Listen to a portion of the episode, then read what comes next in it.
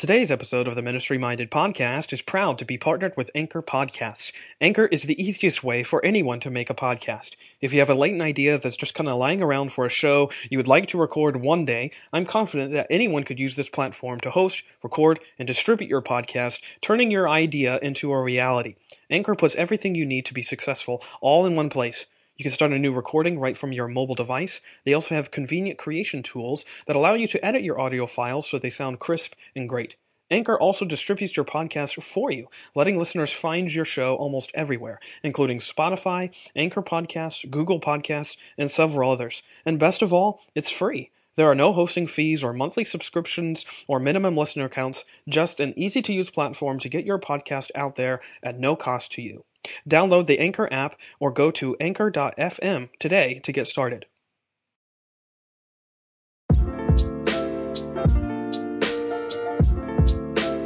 Hello and welcome to a brand new episode of the Ministry Minded Podcast. This is a show that seeks to marvel at the mercy of God that meets us in our messy ministries.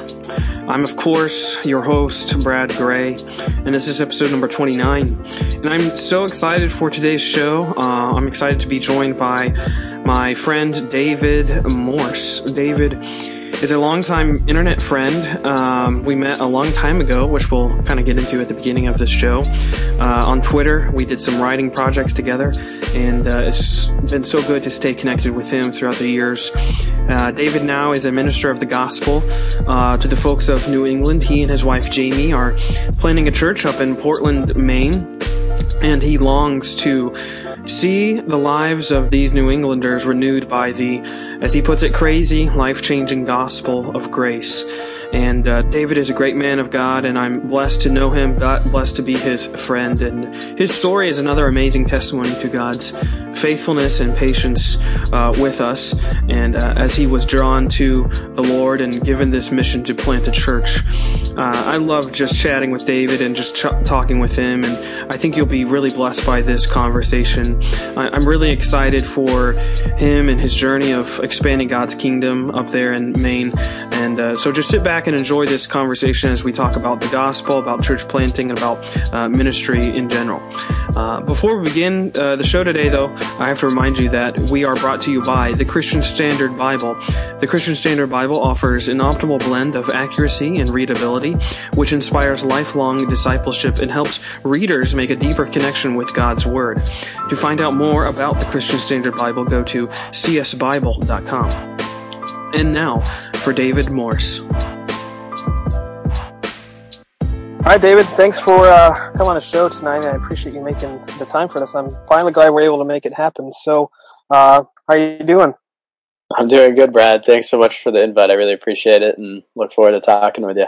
Yeah, me too. And uh, little uh, known internet factoid, me and you, back, man, long time ago when you were running a project called the 127 Project.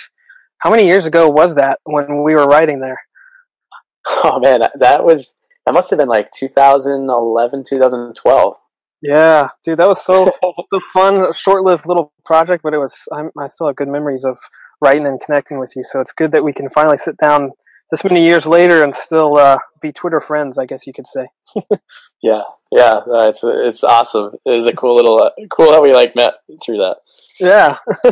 um, so many, um, probably most are maybe not might not be familiar with you and what you're doing and what your ministry is. So if you can just kind of start by introducing yourself and kind of what you're doing. I know that now you're in Maine, so um, just yeah, just kind of introduce yourself and your family. Yeah, totally. Yeah. So uh, there's no reason why anyone would know me, um, unless you grew up in my little circle with me uh, out here in Maine. So I, I, um, I'm a I'm a Maine boy, um, born and raised. Uh, live grew up in a small town um, and um, moved to the Midwest when I was in college. Um, spent about 10 years uh, between Wisconsin and Minneapolis. Um, and uh, did a lot of various things. We'll probably get into into some of that. Um, but currently, uh, my family uh, just relocated from Minneapolis back to our home state uh, of Maine, and we are now in what I'm calling phase one of planting a church in Portland. um, the the quote unquote big city of Maine, um, or Portland, as as I like to call it as well. Oh, that's awesome. I, I am so just like incredibly excited for you and Jamie to uh, plant the church there in New England and in Portland. I'm just super pumped for that. And uh, so just sort of um sort of talk about like the process and sort of the vision behind uh, why you're planting in Portland. Yeah, definitely. So, um, if you don't mind, I'll, I'll step really back. Like, yeah, I, I, really feel like our church planting journey starts way back. Um, I would say probably when I'm in high school, um, just from the standpoint of I grew up in an extremely conservative, um, fundamentalist, if you will, home. Um, and um, during my high school years, I I really um, wrestled with whether or not I really wanted anything to do with Christianity in general. Um, just everything that I had seen, um, I was not uh, really enticed by. Um, there was nothing in it that really that that I wanted to be a part of. And so, really, my move to the Midwest was actually a move um, in my own heart out of rebellion um, to try and get as far away from my family as I possibly could and everything I knew at that time uh, of church. But as as you and I are both well aware, God's just so gracious in His pursuit of us. And um, as I progressed through college, um, just uh, the the person of Jesus became real to me, um, a, a, a treasure in my life, and um, it was during those years where I really began to understand uh, the grace of the gospel, the grace that comes to us in the gospel of Jesus Christ, and what that means for my life. And um, while I was in college, kind of going through um, this time of really understanding the gospel for the first time, um, it it just so happened that I was I had the opportunity to just be a member at a a small church plant, and it really whet my appetite for church planting um, and what that looked like. Um, so fast forward just a little bit, um, a couple years later, where um, I continue to, uh, with my wife, understand what it means that the gospel has implications for everyday life, that Jesus is the center of everything, um, you know, and, and and while I'm while I'm just really getting excited about that and soaking all of that in, um, and really just being like, excited to share that message with, with others. Um, I'm having the opportunity to work in um, some other churches that are very much into church planting. And really just, it was a continual growth towards this like merger of some entrepreneurial um, leanings that I had, as well as this desire and this calling that God was putting on my life um, uh, to go into the, the ministry, to be a minister of the gospel um, to his people. And so, as all of these things are kind of just going, it was like this perfect concoction of like, you know, I think church planting might be something that God would have us to step into at some point. And, um, you know, we all have we have our plans and um, it seems like our my timetable at least in my own life is always accelerated a little bit faster than um, what what god's timetable is and um, you know uh, I think I originally wanted to plant a church like shortly out of college, and it was like, no. God is like, no, hold on, and um, mm. He was gracious to just keep, he, to take me through um, a couple more chapters of learning and hmm. uh, developing and maturing, and being around really wise, gracious um, men and women who just were willing to take me by the hand and help me grow. And um, yeah, so this past um, September, um, uh, basically, our church, like I mentioned, uh, sent us out um, from Northeast Minneapolis to the Northeast, and um, yeah, so we're on ground, you know, on on the ground now. Um, basically, relearning what it means to be Mainers and uh, live among the people of Maine, and to um, yeah, just making connections here. Mm.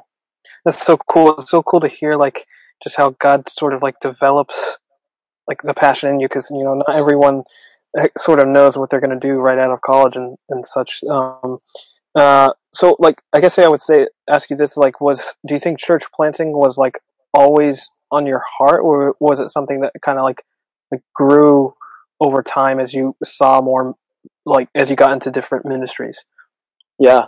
Um, so I think it was I think it was always there. Um, I mm-hmm. think uh, uh, a storyline in my own life is that it a lot of things that originally grow out of probably impure motives, um, God ends up using for his for his good. And so, like I mentioned, my move to the Midwest, not necessarily being something because I was like pursuing, you know, pursuing God, um, and yet He used that to just really helped me to fall in love with the bigness of His grace. Mm-hmm. Um, even church planting, I think, originally started bo- being born out of this idea that like I saw imperfections and warts in the church um, and in churches that I was part of, and part of me thought like we can do better, mm. and um, that doesn't necessarily have to be a bad thing. Um, but you know, for me, I think there was a lot of impure motives there, um, and yet um, God in His grace is just like using even my leanings and wirings to say, no, this is this is what I have for you. Um, it's not because you're going to come out and like do something like you know be, be this rock star and like do everything right and have a perfect church and all that. Obviously, we know that's not going to be the case. Um, but um, you know, he he was using that as part of my story, and I think that's cool.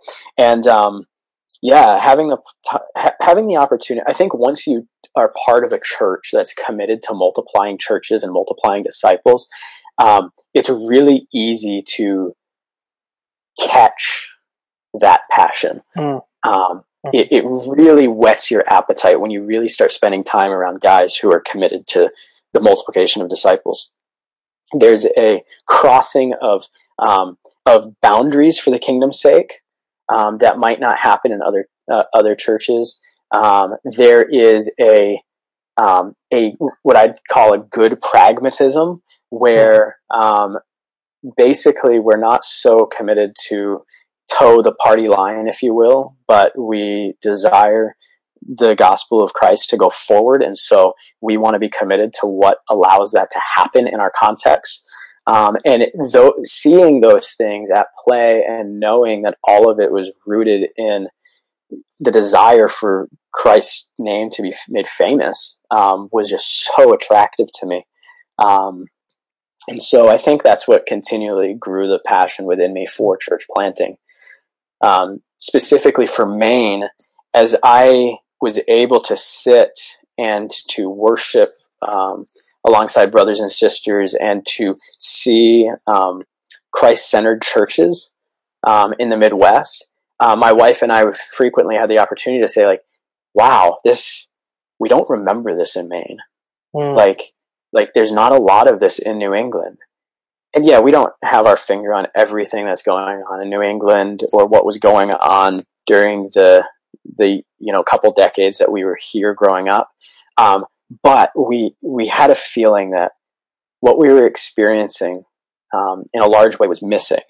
Mm-hmm. And as we started to study and to look harder and to talk and have conversations with people, we realized, wow, like there is a there's a famine, if you will, of churches that are committed to preaching the radical nature of the grace of the gospel of Jesus.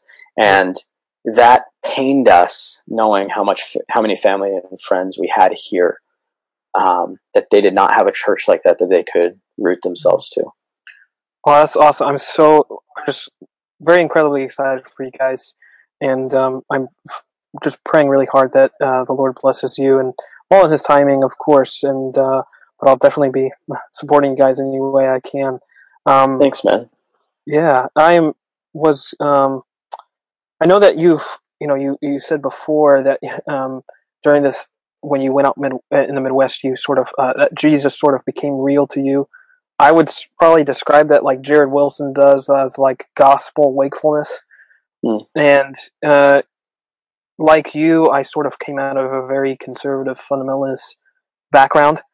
Um, and so it's it's interesting that I think that uh, we both sort of had uh, that gospel wakefulness wakefulness sort of experience each time or or or or what have you um, what was sort of like like the the linchpin of your for lack of a better way to say it, your gospel wakefulness sort of moment, if I can say that.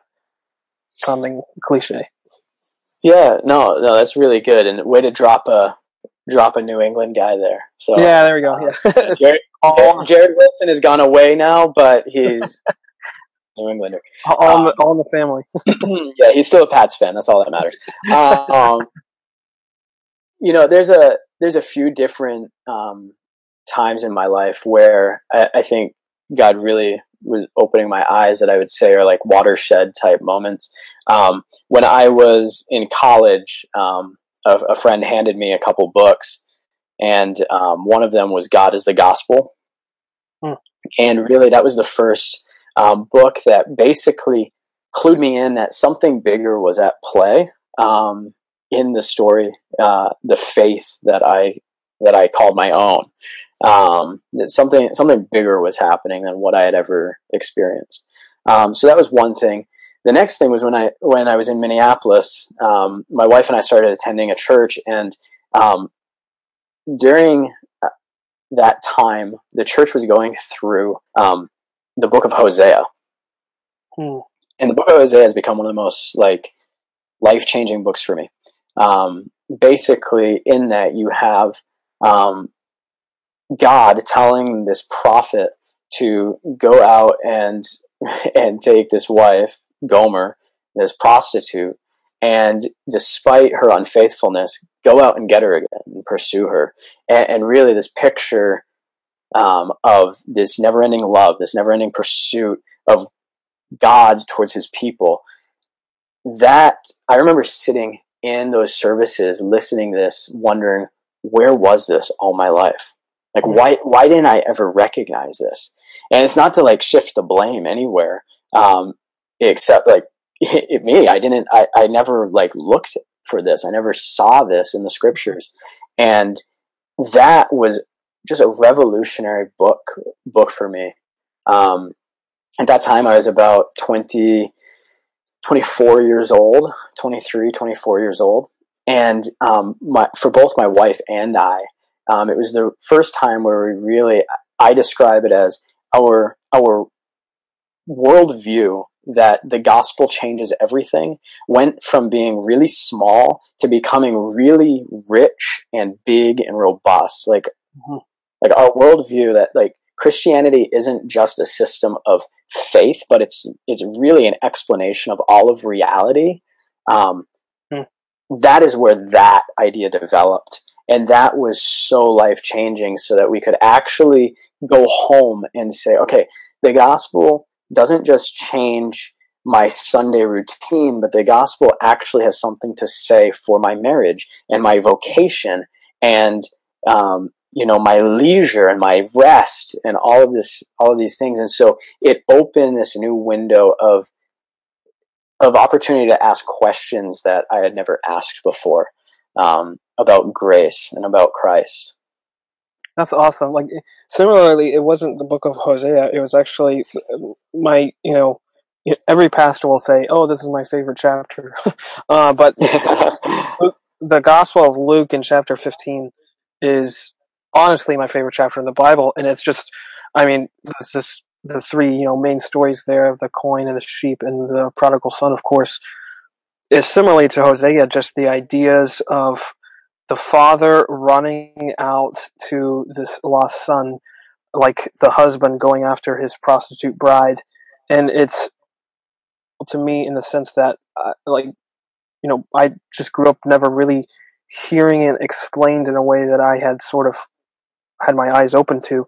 And ever since then, I realized that I'm that that stupid prodigal, and that's why I'm so passionate about after in the grace of the whole Bible, just because I know how how desperately I need it, and I know I'm not the only one. So, yeah, yeah, and like when you when you taste it for the first time, you you be you just want everyone to you, ever, you want everyone to hear it. Like that that is the good news that that I am so passionate about people like sharing with people um, because I felt like that was that was hidden and obscured for me. Um, whether that was because of sin in myself or whether that was because of just you know other other factors. Like that was obscured and i don't want that for other people. I want people to be able to to really breathe in deeply the mm. grace of god for them and to experience the joy that comes when we actually see christ as as everything. Like um and, and so yeah that oh man i totally resonate with you like it was just um, you know, there was a chapter of our life there um, in the Midwest where I think God was really telling both me and my wife Jamie to like, you know, David, sit and rest and and, and let me serve you.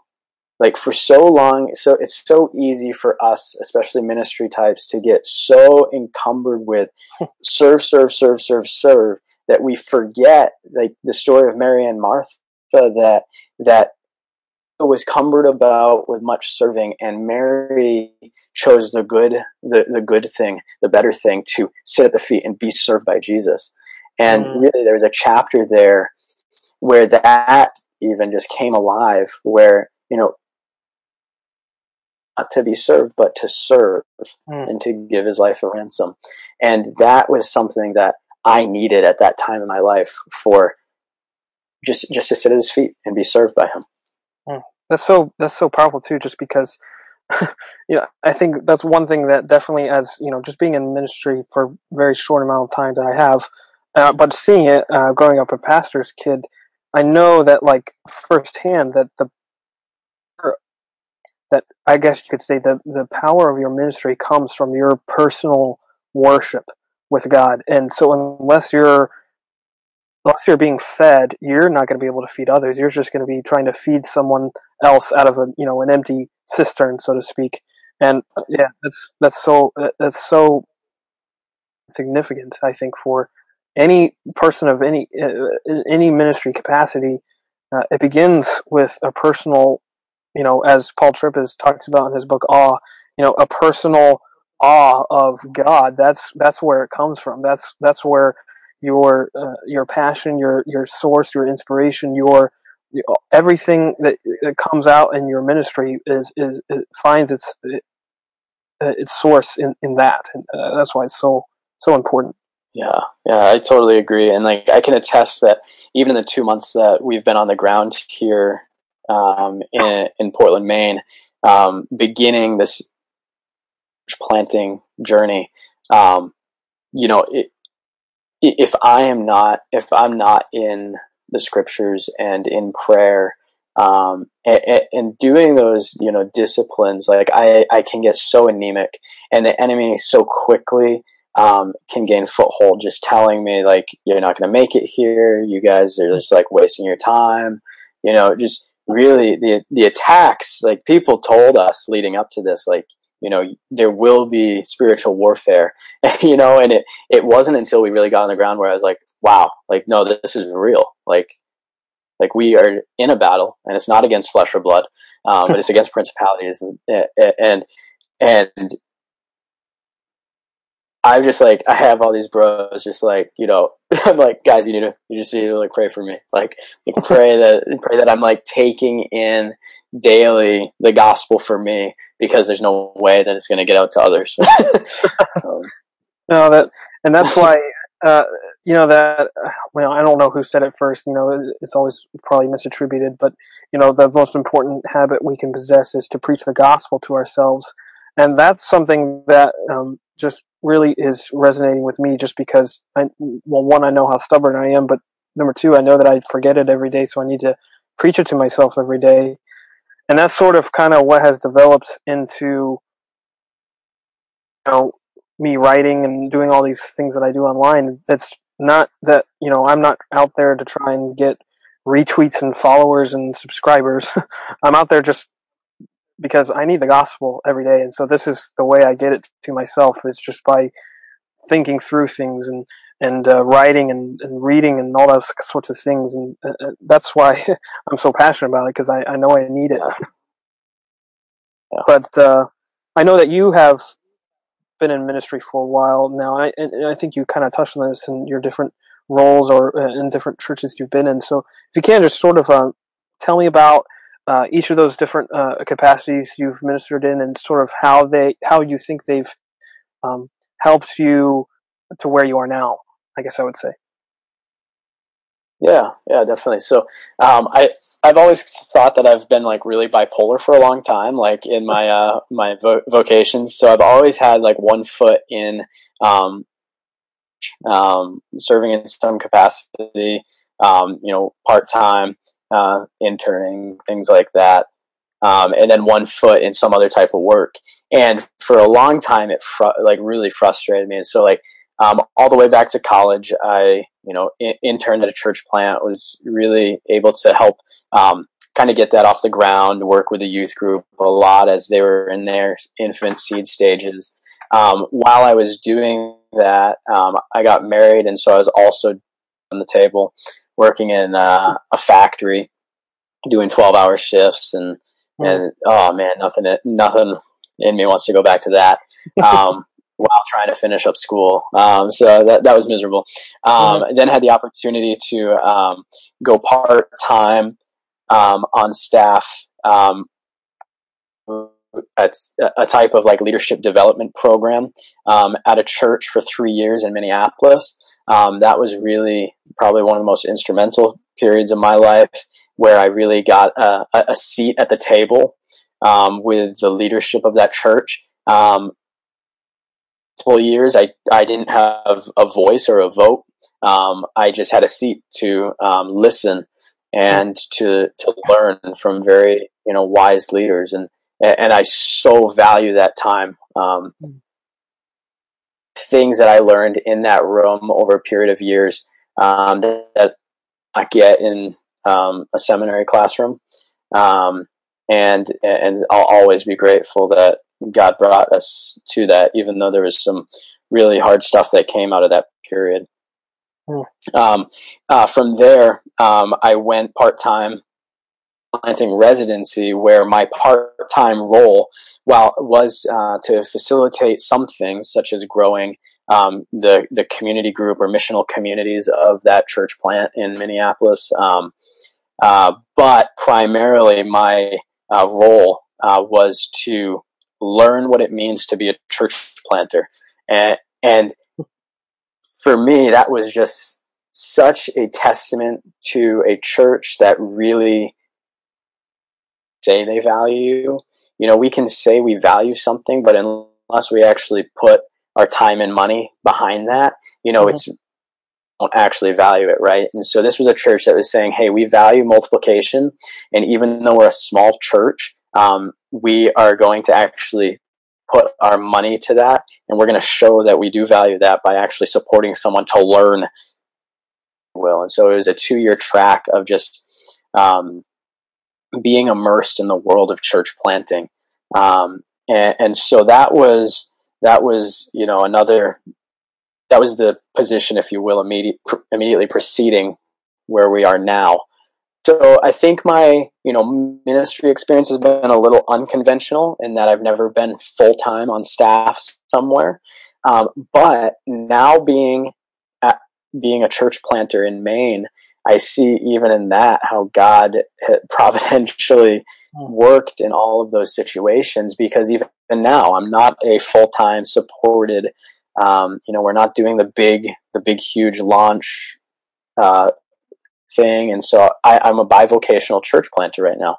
Um, and the other model's wrong or anything like that. I just, we've chosen to do it this way. And so um, currently I work in the insurance industry while also doing um, the church planting thing. And, and, you know, God has my family, my wife and I, to really over the past five, six um, years, get into rhythms where that's just you know that's not something new that we're having to learn or figure out. It's oh this has just always been a natural rhythm of our life lives. We just like kind of know how to how to work with this. Um, and so even that used to frustrate me like oh i just want a full-time staff position at a church. Hmm. um, but looking back i can see man wiser than us. Mm. that that that right there really resonates with me because uh, I mean I'll just share like I I too have always sort of had this passion for a full time ministry position, and it just seems like God was always saying no at every turn, and you know, at times it was very discouraging and very depressing. And it would almost be like, you know, that fist shaking attitude, like, why are you not letting me do this, God?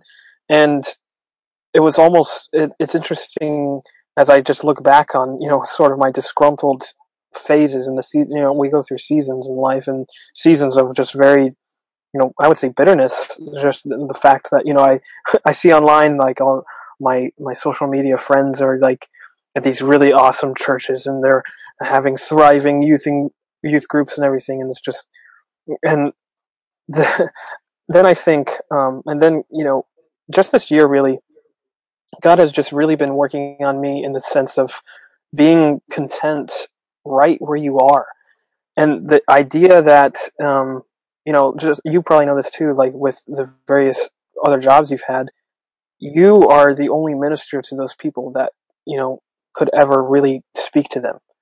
Um, you know, I work in the chemical field and uh, full time right now, and I'm probably the only, you know, that you know colloquial phrase. You're the only Bible some people will ever read, and however trite that may sound, it's somewhat true in the sense that, you know, I'm, these people are probably not going to uh, cross the threshold of a church um, unless I force them to somehow, and you, you're the grace that they need right where they are as you work with them, as you interact with them. And I think realizing that has really, like, it sounds really simple, but it just really helped me to just be content with where I am and not get frustrated at the fact that I'm not a mega church preaching every week. I'm I, am i am preaching in a different way. right, right, yeah. It, I I totally believe that what you're saying through you're saying right now is something that like a lot of people, a lot of young guys like have to work through.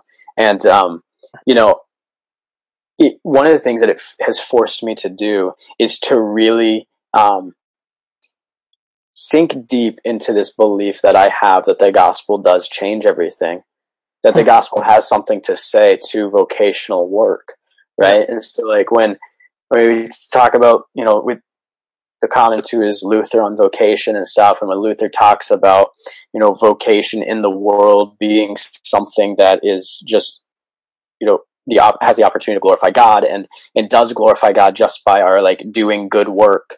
Um, that's something that I can like I can say, I can preach, I can write about. Um, but like over the past like five six years, I've really been forced to like find the ways of of applying that in my life. Like, what does that actually look like?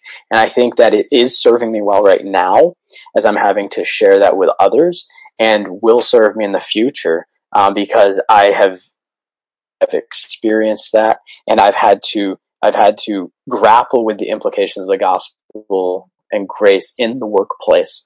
Um, you know, in something like insurance, you know, is uh, um, and so I just think it's helpful. I think it's another tool that God um, is using and will use um, to, for for the gospel to go forward in this place and time. Oh, for sure, for sure. And you know, as you sort of like, um, you know, I don't want to get too reflective, but as you sort of just think back, you know, we're both sort of young guys in the ministry, so to speak, and but what is like what is you know you could say this about pretty, pretty much anything, but like what's one thing that you wish you could tell your you know 19 year old self about the ministry? um, there's a few things running through my head right now, but one thing that kind of relates to this is, um, David, you you're you're only 19. Um, you're only 23. Five. You're only 27.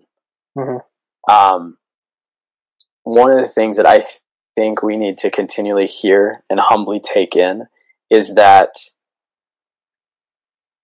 we we are young, you know, and it's not to say that like young young guys and gals can't do you know whatever that God can't call them into something.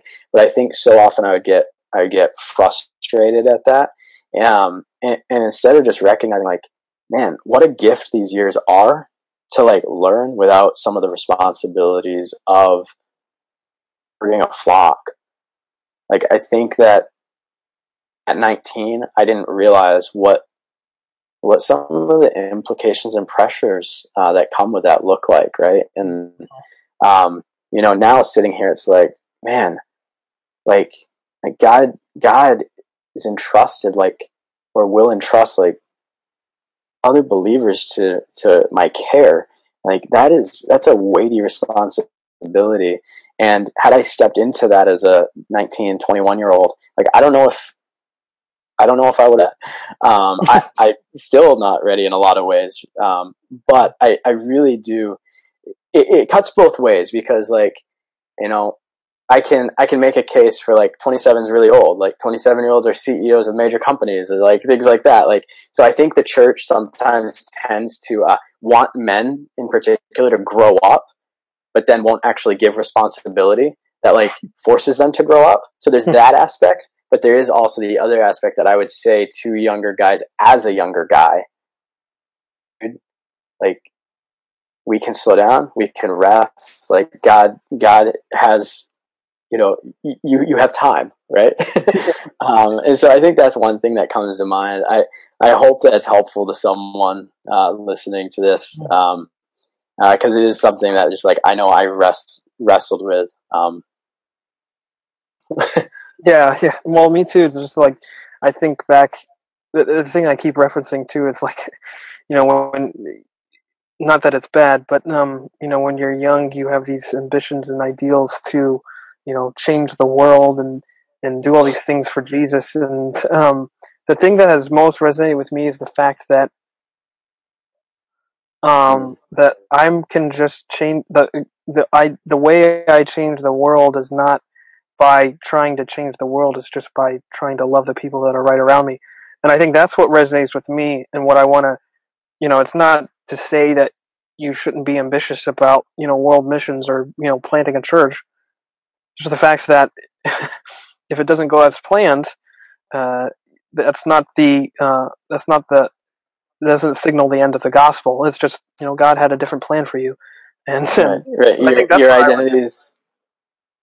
I was gonna say, like your identity is not tied up in like having a big church or um, getting the book deal or having a popular blog, um, and that's thing that takes place in coming to that recognition, but it's a it's a beautiful dying because it means that our identity is being more firmly rooted in Christ alone.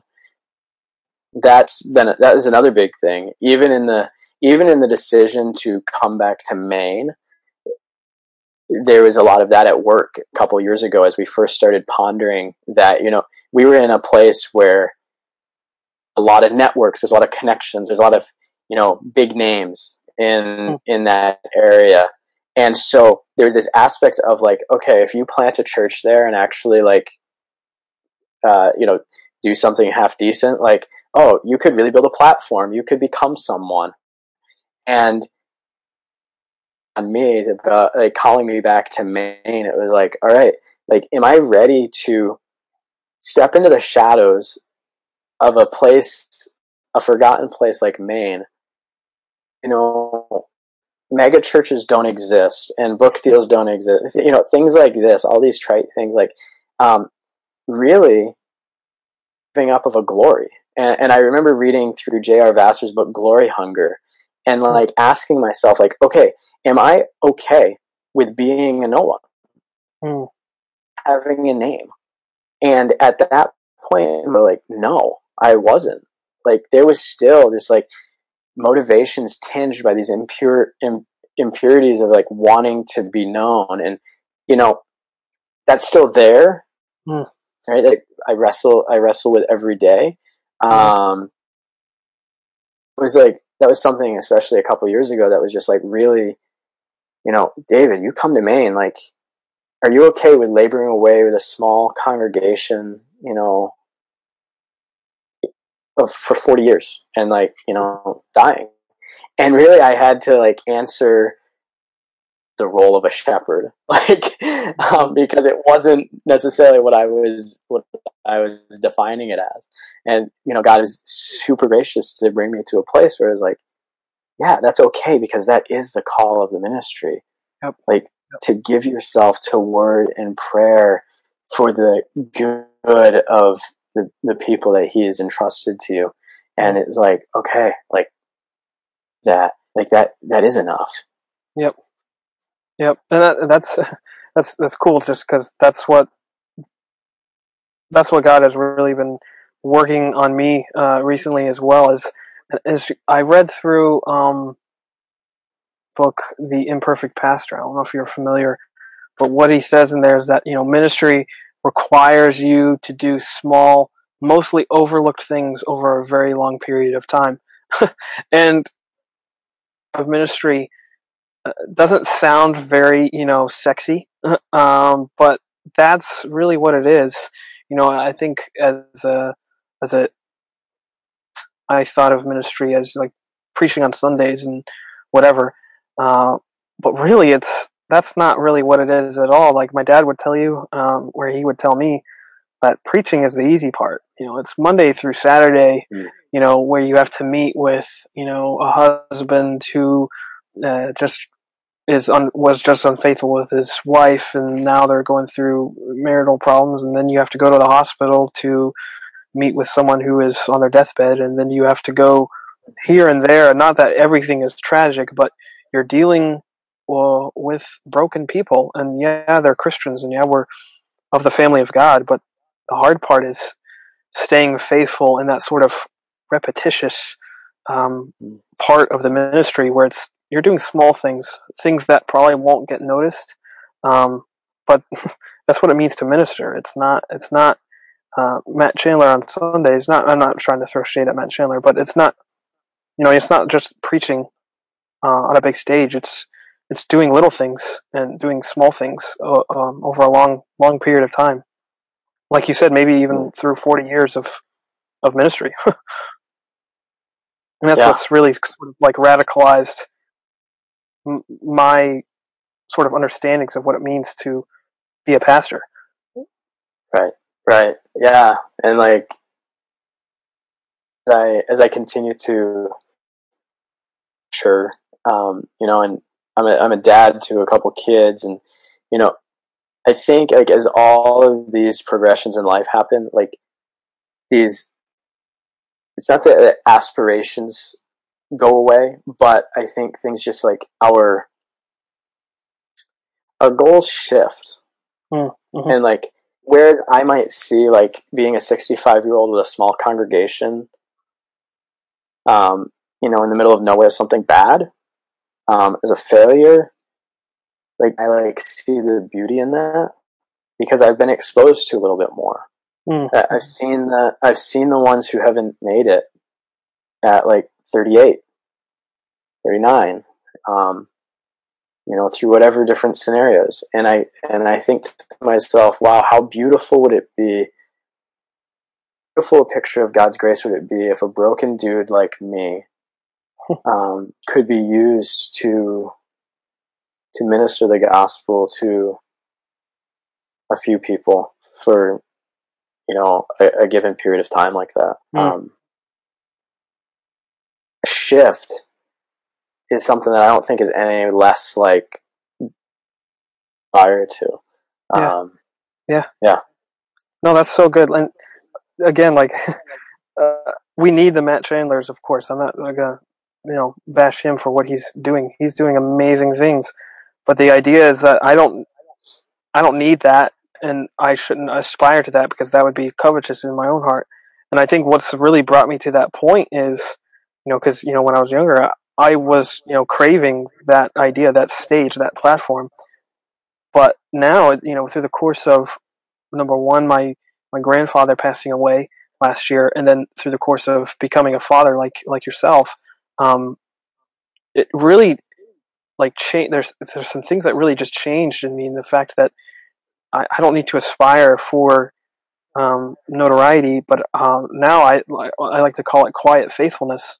I just want to be faithful and not have a lot of people. I mean, I, I'm all for people reading what I write and all those kind of things, but I'm not really doing it for those motivations.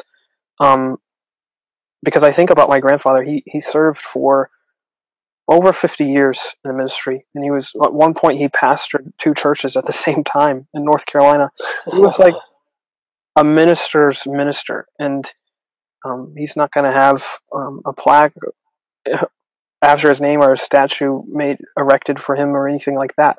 But he quietly and he faithfully served, and that's what I want to aspire to. You know, like like you said, like being 65 and you know having your having your your, your ministry, your you know sort of Jerusalem that you're serving. Um, that's that's what I aspire to, and I, I, I can hear it in, in your voice too. That that's that's what you ho- hope to uh, hope to realize one day. That's really good. I I'm very passionate about about that. It's just been uh, something on my heart this year is uh, being a quiet and a, a faithful uh, minister.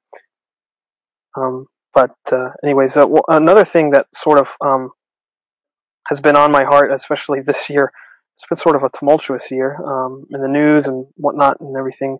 And one thing that I would want to tell my younger self is um, that you, I would tell my younger self that I don't really have a good grasp of um, how much people need the gospel.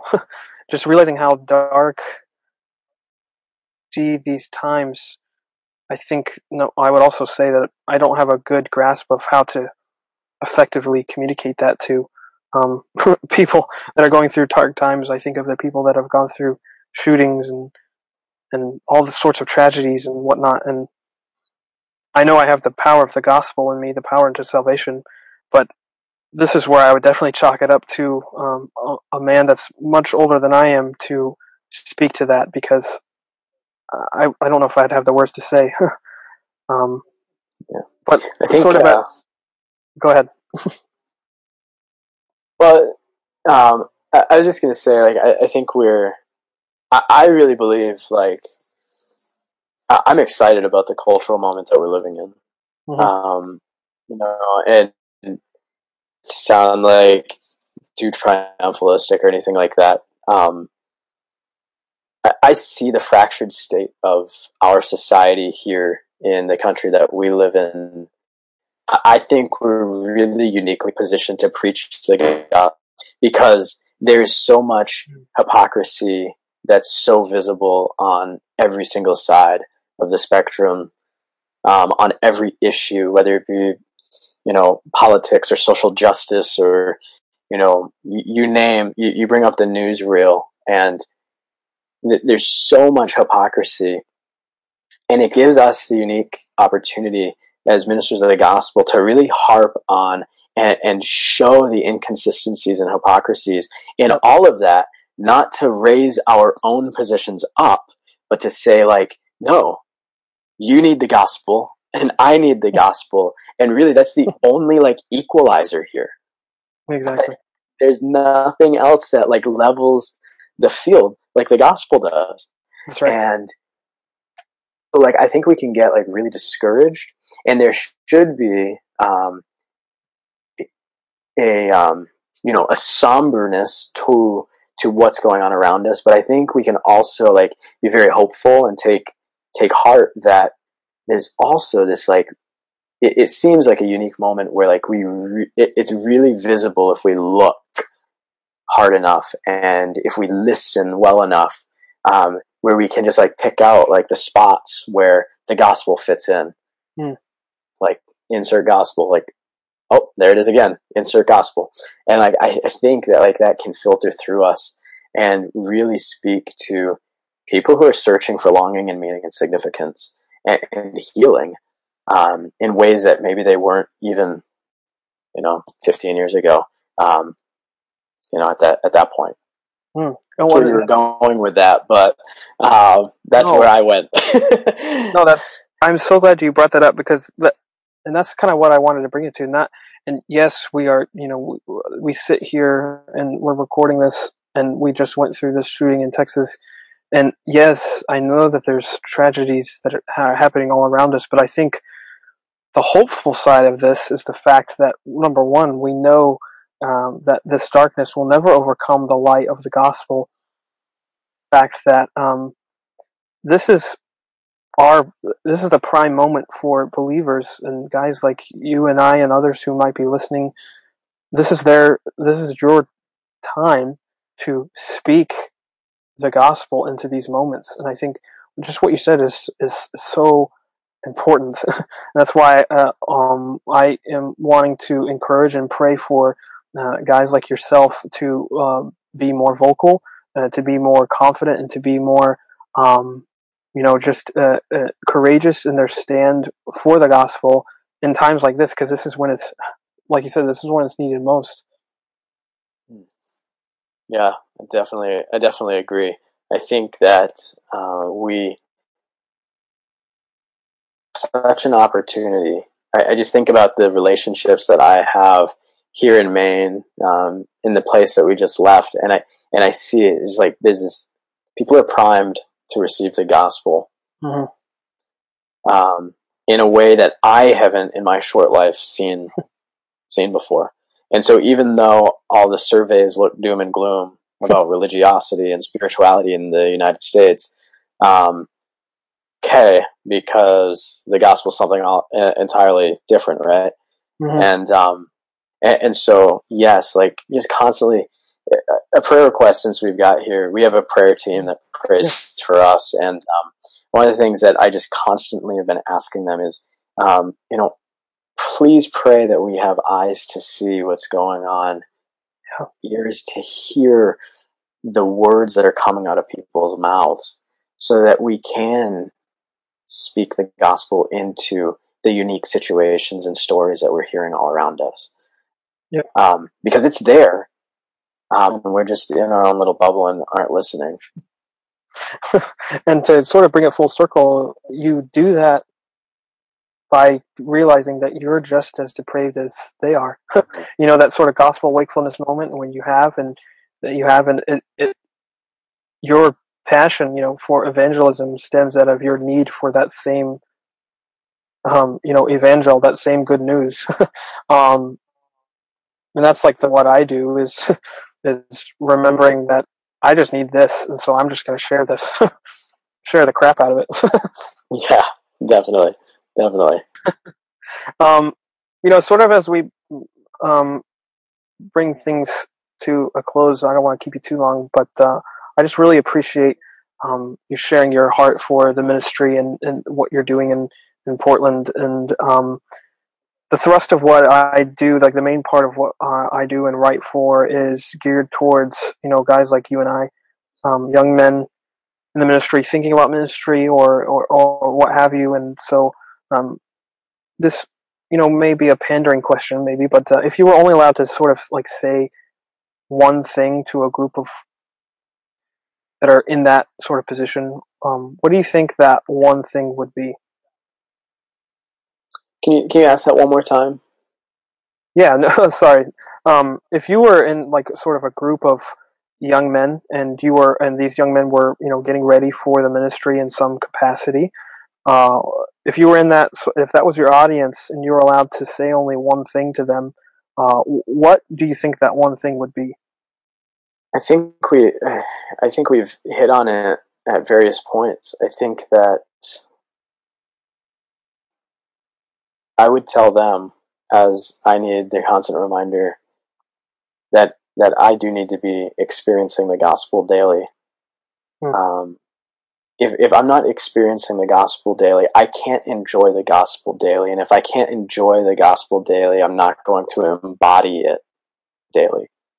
And if if I'm not doing those things, you know, as a minister of the gospel, then more of what I more is caught than is taught. You know, that's mm-hmm. an overused phrase, but it is. We we absorb things by osmosis, like it's the water we swim in. And yep. so if we are not environments in which people around us can swim in the in enjoyment of the gospel and embodiment of the gospel that both us and our families create um, you know only by his grace of course then like i, I don't think we're going to be as effective and, and so i mentioned it a few times like we we really just daily need to be taking that in um, we really need to be seeing ourselves as the most in need of this message and simultaneously the most um, the most loved um, mm-hmm. by by Christ. Um, you know, as we see those things, I, I, I really think that our enjoyment, the, the, height of our joy in the gospel, like becomes infectious to those around us, mm. and, and that's what it's that's what it's all about. Mm. That is that's very true. I, I, that's very true, and i will just I'll just leave it there. I'll let you have the last word, David. Thank you so much for coming on. I really appreciate your time and you sharing your heart. And uh, I'll be praying for you and Jamie and, and your boys to adjust again to Maine life and uh, get going there on the ground. And I'll be praying for you. Hey, thanks so much, Brad. I really appreciate it. And um, if you're if you're ever, ever up in Maine, uh, look us up. Um, yeah, we uh, we look forward to uh, um, uh, continuing to uh, grow and get established in this place, and um, hopefully being a place for the guy England um, in powerful ways. Amen. Thanks, David. Thanks. And thanks again to David for taking the time to come on uh, the Ministry Minded podcast. I hope and pray that uh, you, the listener, found this conversation a blessing. I know I was greatly encouraged by it. Uh, it was awesome catching up with David and uh, speaking to him about his vision for church planting. Uh, make sure you read the blog notes for this show and check out all the great resources listed there. And uh, that's it for today's episode of Ministry Minded. thank you again so much for listening. if you like what you just heard, be sure and follow the show on Twitter at underscore ministry minded, at underscore ministry minded on Twitter. You can also subscribe to the show on iTunes, on SoundCloud, and on Google Play, and on YouTube. And if you're feeling really generous, uh, you can try and leave me a review in iTunes. That would go a long way in in making show uh, shows like this uh, continue to happen. So uh, thanks again uh, to the Christian Standard Bible for sponsoring this show, and thank you as always for listening and commenting and subscribing. I'll see you on the next one. Blessings.